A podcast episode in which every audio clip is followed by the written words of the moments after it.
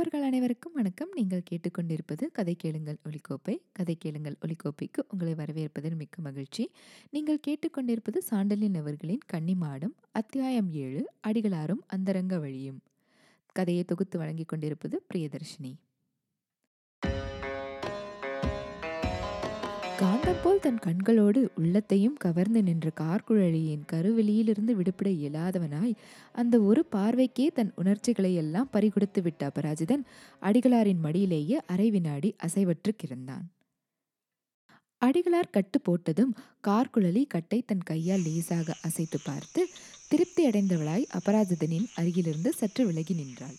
ரத்தம் நின்றதால் ஏற்பட்ட அல்ப சக்தியின் காரணமாக அடிகளாரின் மடியிலிருந்து எழுந்திருந்து நகர்ந்து பின்னால் இருந்த மரத்தில் சாய்ந்து கொண்டான் அபராஜிதன். அபராஜிதன் தன் சுய உணர்வு பெற்றதுமே காழ்குழலி அவன் உட்கார்ந்திருந்த மரத்தடியிலிருந்து நாலடி நகர்ந்து பக்கத்தில் இருந்த ஒரு கொடியின் கிளையை பிடித்துக்கொண்டு சாய்ந்து நின்றாள். இன்னொருவன் அபாயத்தில் இருக்கிறான் என்ற அச்சத்தினால் தற்காலிகமாக உடைத்தெறியப்பட்ட அம்மடந்தையின் இயற்கையான உணர்ச்சிகள் மீண்டும் அவளை சூழ்ந்து கொள்ளவே அபராஜிதனை ஏறிட்டு பார்க்கவும் அவள் கண்கள் சக்தியை இழந்தன.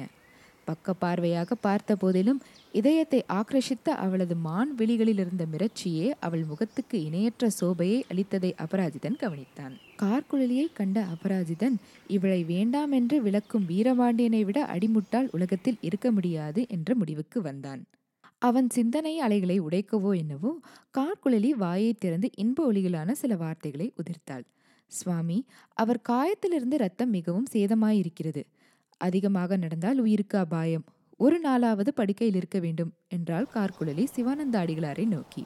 அடிகளார் மெல்ல சமாளித்து கொண்டு எழுந்து நின்று அபராஜிதனையும் காரியையும் பார்த்தார். பிறகு கார்குழலியை நோக்கி சொன்னார் இவர்களை தங்க வைக்க இடம் ஏதும் இல்லையே. கன்னிமாடத்திற்குள் ஆண்களை அழைத்து போகவும் முடியாதே. இந்த சமயத்தில் சம்பாஷணையில் புகுந்த காரி ஒரு சந்தேகம் கேட்டான். அடிகளாரே தாங்கள் எங்கே வசிக்கிறீர்கள் என்று. காரியின் கேள்வியில் இருந்த விஷமத்தை ஒரு நொடியில் புரிந்து கொண்ட அடிகளாரும் சிறிதும் சளைக்காமல் உங்களை போன்ற ஆண் பிள்ளைகள் தான் கன்னிமாடத்திற்குள் போக முடியாதே தவிர என்னை போன்றவர்கள் போவதற்கு தடையில்லை அங்கேயே வசிப்பதற்கு விளக்கில்லை என்றார் அடிகளார். உங்களுக்கும் எங்களுக்கும் என்ன வித்தியாசம்? என்று காரி கேட்டான். குணத்தில் வித்தியாசம் இருக்கிறது என்று கூறி அடிகளார் விஷமமாக சிரித்தார். வீண் சம்பாஷணையை அத்துடன் வெட்டிவிட இஷ்டப்பட்ட கார்குழலி சுவாமி பொழுது புலர்வதற்குள் நாம் கோட்டைக்குள் போக வேண்டும். இன்னும் சற்று தாமதித்தால் சிவிகை தாங்கும் ஆட்கள் நம்மை தேடி வந்து விடுவார்கள். இவரை இந்த நிலையில் விட்டு போவது பிசகு. இன்று மாலை ஒரு முறையும் மருந்து வைத்து கட்டினால்தான் காயமும் குணமாகும். இவர் பிரயாணப்பட்டு போவது சாத்தியமாகும். என்று பாதி அடிகளாரை பார்த்தும் ஓரிரு முறை அபராஜிதன் மீது கண்களை ஓட்டியும் கூறினாள் கார்குழலி.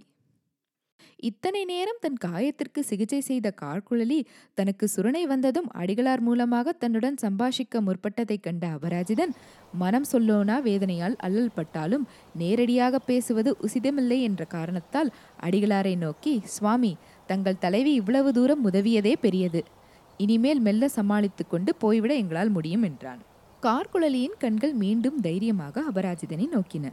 எங்கு போக முடியும்? இங்கிருந்து ஒன்றரை காத தூரத்துக்கு எந்த இடமும் கிடையாதே என்று வார்த்தைகளும் அவள் உதடுகளிலிருந்து உதிர்ந்தன. அவள் வார்த்தைகளை கேட்ட அபராஜிதன் இதழ்களில் புன்முறுவல் ஒன்று படர்ந்தது. காட்டை தாண்டி கால்தாது தூரத்தில் இளங்காபுரன் கூடாரமடித்து தங்கியிருக்கிறான் என்ற செய்தியை அவள் அறியாமல் இருப்பது குறித்து லேசாக சிரித்தான். தமிழ்நாடே நடுங்கும் எதிரி இவ்வளவு அருகில் இருப்பதை கூட அறியாமல் கன்னிமாடத்து காவலர் காலங்கழிப்பதை எண்ணியதால் கார்குழலியின் நிலைமையை பற்றியும் கவலை அடுத்த வினாடி அபராஜிதன் கருத்தில் புகுந்து கொள்ளவே சற்று தீவிரமாகவே யோசிக்க ஆரம்பித்தான்.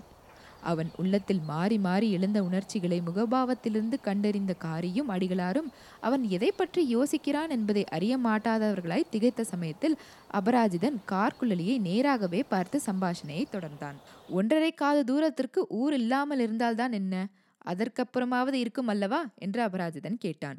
இருக்கும். ஆனால் பிறர் உதவியின்றி ஓர் அடிக்கூட நகர முடியாத நிலையிலிருக்கும் நீங்கள் ஒன்றரை காதம் எப்படி போக முடியும்? என்றாள் குழலி. முடியாது என்று நீங்கள் நினைக்கிறீர்கள். முடியும் என்று எனக்கு தோன்றுகிறதே. நிற்க முடியும் என்று நினைத்துதான் சற்று முன்பு நின்றீர்கள். ஆனால் முடிந்ததா? தோன்றுவது வேறு உண்மை நிலை வேறல்லவா? அது உண்மை என்று சம்பாஷணையில் குறுக்கிட்டார் அடிகளார். கேள்வி கேட்கும் தோரணையில் கார்குழலி அடிகளாரை நோக்கி கண்களை உயர்த்தினாள். அபராஜிதனும் அடிகளார் எதை குறிக்கிறார் என்பதை அறிய அவருக்காக திரும்பி எது உண்மை? என்று வினவினான். தோற்றம் வேறு உண்மை வேறு என்று இளவரசி சொன்னாலே அது என்றார் அடிகளார். நீங்கள் சொல்வதை விளங்கவில்லையே என்றான் காரி. ஏன் விளங்கவில்லை? தோற்றத்தை பார்த்தால் இவர் சாதாரண வீரர். ஆனால் உண்மையில் என்று சாதுரியத்தை காட்டப்போன அடிகளின் நாவை அபராஜிதன் பார்த்த ஒரு பார்வை அப்படியே ஸ்தம்பிக்க செய்துவிட்டது. அவர் அப்படி பாதியில் வார்த்தைகளை நிறுத்திவிட்டதைக் கண்ட காழ்குழலி சுவாமி ஏன் அப்படி பாதியில் நிறுத்திவிட்டீர்கள்? உண்மையில் இவர் யார்? என்று அபராஜிதனை சுட்டிக்காட்டி கேட்டாள். இவர் பிரபு என்று திக்குமுக்காடி சொன்னார் அடிகளார். இவரை முன்பே உங்களுக்கு தெரியுமா? தெரியாது. ஆனால் மனிதரை பார்க்கும் போதே அந்தஸ்து தெரியாதா? ஆடையால் அந்தஸ்து உயர்வதும் இல்லை தாழ்வதும் இல்லை. உண்மையைத்தான் முகம் புலப்படுத்தி விடுகிறதே என்று மெல்ல சமாளித்துக் கொண்டார் அடிகளார். அபராஜிதனுடைய கம்பீரமான முகத்தை நோக்கிய கார்குழலியும் அடிகளாரின் அபிப்பிராயத்தை பூராவாக உள்ளூர ஆமோதித்து கொண்டாள். இருந்தாலும் தன் அபிப்பிராயத்தை வெளிக்கு காட்டாமல் எளியவராய் இருந்தாலும் பிரபுவாக இருந்தாலும் கிடைத்திருக்கிற காயத்திற்கு சிகிச்சை முறை ஒன்றுதான். இவர் எங்கும் பயணம் செய்ய முடியாது. நீங்கள் எதற்கும் இவருடன் சூரியன் உதயமாகும் வரையில் தங்கியிருந்து கோட்டை காவலனிடம் இவரை ஒப்படைத்து ஏதாவது ஒரு அறையில் தங்கச் செய்யுங்கள் என்று அடிகளாரை நோக்கி கூறிவிட்டு முத்துநகை வா போகலாம் என்று அவ்விடத்தை விட்டு நகர ஓர் அடி எடுத்து வைத்தவளை அபராஜிதன் அழைத்து நிறுத்தினான். அம்மணி நீங்கள் செய்த உதவிக்கு எவ்வளவோ கடமைப்பட்டிருக்கிறேன். ஆனால் கோட்டை காவலரிடம் எங்களுக்கு அடைக்கலம் தேடித்தர வேண்டாம். நாங்கள் இங்கிருப்பது உங்கள் கோட்டை காவலருக்கு தெரியக்கூடாது என்றான். கார்குழலி அவனை திரும்பி பார்த்தாள். ஏன் தெரிந்தால் என்ன? எதற்காக பயப்படுகிறீர்கள்? என்று கேட்டாள். பயத்துக்கு எனக்கும் வெகு தூரம். காலப்போக்கில் அதை நீங்கள் புரிந்து கொள்வீர்கள். ஆனால் தற்சமயம் நான் இந்த எல்லையில் இருப்பது யாருக்காவது தெரிந்தால் விளையக்கூடிய அனர்த்தங்கள் பல. இத்தனை உதவி செய்துள்ள உங்களுக்கு கூட இன்னல் நேரலாம். இன்னும் விளக்கமாக சொல்ல முடியாத நிலைமையில் இருக்கிறேன். என்னை நம்புங்கள். உங்கள் காவலாளிக்கு தெரியாமல் நான் கோட்டைக்கு வர முடியுமானால் ஒரு நாள் தங்கி செல்கிறேன். இல்லையேல் எது எப்படியானாலும் ஆகட்டும். நீங்கள் சென்று வாருங்கள் என்று கூறினான் அபராஜிதன். அவன் வார்த்தைகளில் துணிந்த தீர்மானத்தைக் கண்ட கார்குழலி என்ன செய்வதென்று தெரியாமல் தயங்கினாள். பிறகு முத்துநகையை பார்த்து கேட்டாள் இவர்கள் இருவரையும் கோட்டைக்குள் அழைத்து வர கோட்டையின் பெரிய வாசலைத் தவிர வேறு ஏதாவது வழி இருக்கிறதா? என்று. ஒரே வழி இருக்கிறது அம்மணி. ஆனால் அது உங்கள் தகப்பனாருக்கும் அடிகளாருக்கும் மட்டும்தான் தெரியும் என்று முத்துநகை பதில் சொன்னாள். அதுவரை சாந்த சொரூபியாக காட்சியளித்த சிவானந்த அடிகளார் குரோதத்திற்கு வசப்பட்டு அசல் ருத்ரனாக மாறி தோழியை எரித்து விடுவது போல் பார்த்தார். தோழியின் பதிலினால் அடிகளாருக்கு ஏற்பட்ட கோபக்கனல்கள் கண்டு கார்குழலி அதன் காரணத்தை அறிய மாட்டாதவளாய் நிமிஷ நேரம் குழப்பமடைந்திருந்தாலும் இறுதியில் அடிகளாரை நோக்கி சுவாமி அப்படி ஏதாவது வழி இருக்கும் பட்சத்தில் இவர்கள் இருவரையும் அழைத்து வாருங்கள் என்று உத்தரவிட்டு நகர்ந்தாள். என்னால் முடியாது என்று திட்டமாக அறிவித்தார் அடிகளார். அடிகளார் அப்படி பட்டவதனமாக மறுத்ததன் காரணம் கார்குழலிக்கு புரியாவிட்டாலும் அபராஜிதனும் காரியும் வினாடியில் புரிந்து கொண்டது மட்டுமின்றி ஒருவரையொருவர் பார்த்து கொண்டு தங்கள் ஊகம் சரிதான் என்பதையும் பரஸ்பரம் ஊர்ஜிதம் செய்து கொண்டார்கள். கோட்டைக்குள் செல்ல சுரங்க வழி இருக்கிறதென்பதும் அது மலவராயனை தவிர அடிகளாருக்கு மட்டுமே தெரியும் என்பதையும் அபராஜிதனுக்கும் காரிக்கும் விளங்கிவிட்டது. கோட்டையை முதன் முதல் பார்த்தபோது அது பலப்படுத்தப்பட்டதன் காரணத்தை பற்றி சந்தேகித்த அபராஜிதன் அதற்கு ஒரு ரகசிய சுரங்க வழி இருக்கிறதென்பதையும் அறிந்தவுடன் மலவராயன் ஏதோ பெரிய மர்மமான ராஜாங்க அலுவல்களில் இறங்கியிருக்கிறான் என்பதை தீர்மானித்துக் கொண்டான்.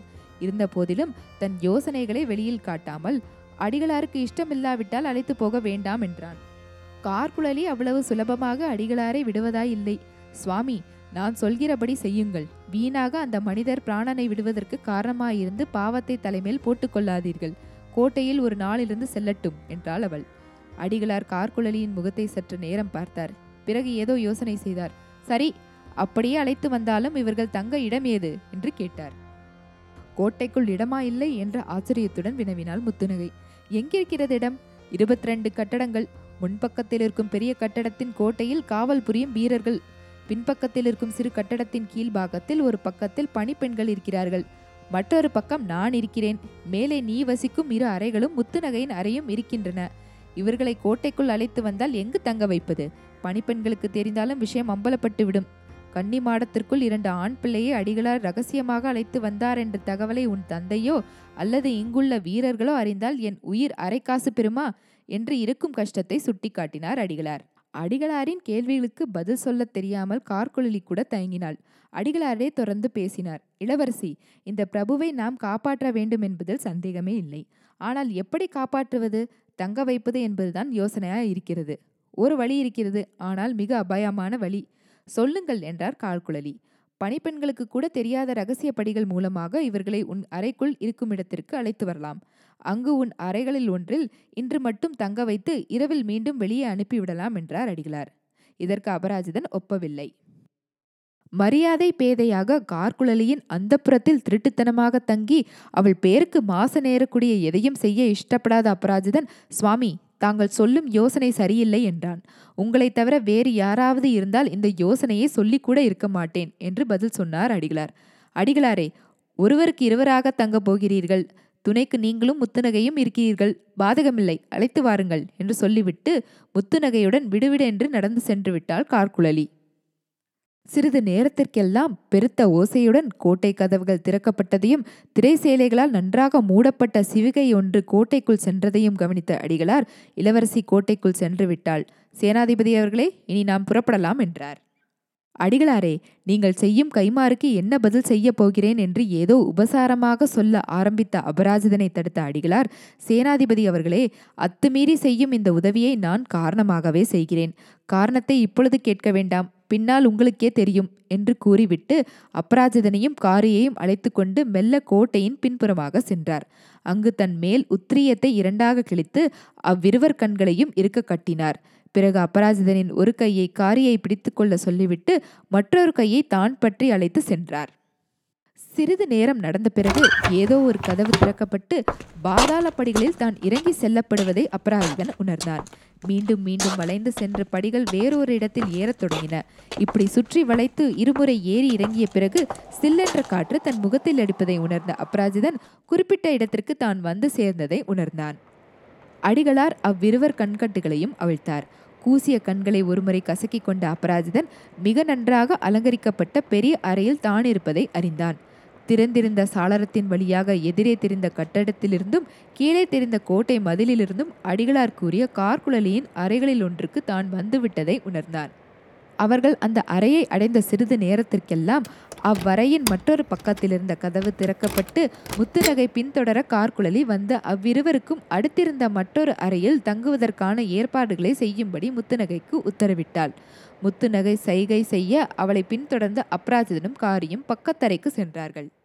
உன் இஷ்டப்படி அவர்களை கொண்டு வந்து சேர்த்து விட்டேன் என்று சொல்லிவிட்டு அறையிலிருந்து நகர முற்பட்ட அடிகளார் சற்றென்று நின்று இடத்திலேயே ஒரு கணம் நின்று அதென்ன சத்தம்? என்று கேட்டுக்கொண்டே சாளரத்தின் வெளியே தலையை நீட்டி பார்த்தார். அடுத்த வினாடி கோட்டை கதவுகள் திறக்கப்பட்டன. குதிரைகள் பல கோட்டைக்குள் தடதடவென்று பாய்ந்து வந்தன. என்ன அடிகளாரே? என்று வினவினாள் கார்குழலி. யாரோ வந்திருக்கிறார்கள். குதிரைகள் மிக வேகமாக உள்ளே நுழைந்திருக்கின்றனர் என்றார் அடிகளார். யாராயிருக்கும்? என்று கார்குழலி வினவினாள். அடிகளார் தம்மை நிதானப்படுத்தி கொண்டு பதில் சொல்வதற்குள் மாடிப்படிகளில் யாரோ மிக வேகமாக ஏறி வரும் சத்தம் கேட்டது. அந்த சத்தத்தை தொடர்ந்து குழலி என்ற குரலொன்றும் அதிகாரமாக வெளிவந்தது. மிதமிஞ்சிய பயத்தால் கார்குழலி திக்பிரமையடைந்தாள். மறுநிமிடம் கார்குழலியின் தந்தையான கண்டதேவ மலவராயன் உள்ளே நுழைந்தான். கலவரத்தால் கலங்கி நின்ற தன் மகளின் வதனத்தைக் கண்டு அதில் படர்ந்திருந்த கிளிக்கு காரணத்தை அறியாமல் திகைத்த மலவராயன் அடிகளாரை நோக்கினான். அடிகளார் ஆந்தை போல் விழித்தார். அதே சமயத்தில் அப்ராஜிதனும் காரியும் தங்கியிருந்த கோடி அரைக்கதவும் மெல்லத் திறக்கவே விஷயம் வெளிப்பட்டு விட்டால் என்ன செய்வதென்று திகைப்பால் அடிகளார் வெலவெலத்து போனார். மலவராயன் பார்வை திறந்த கதவின் திக்கிலும் பாய்ந்தது. நீங்கள் இதுவரை கேட்டது சாண்டல்யன் அவர்களின் கன்னிமாடம் அத்தியாயம் ஏழு. மீண்டும் உங்களை சந்திக்கும் வரை உங்களிடமிருந்து விடைபெறுவது பிரியதர்ஷினி.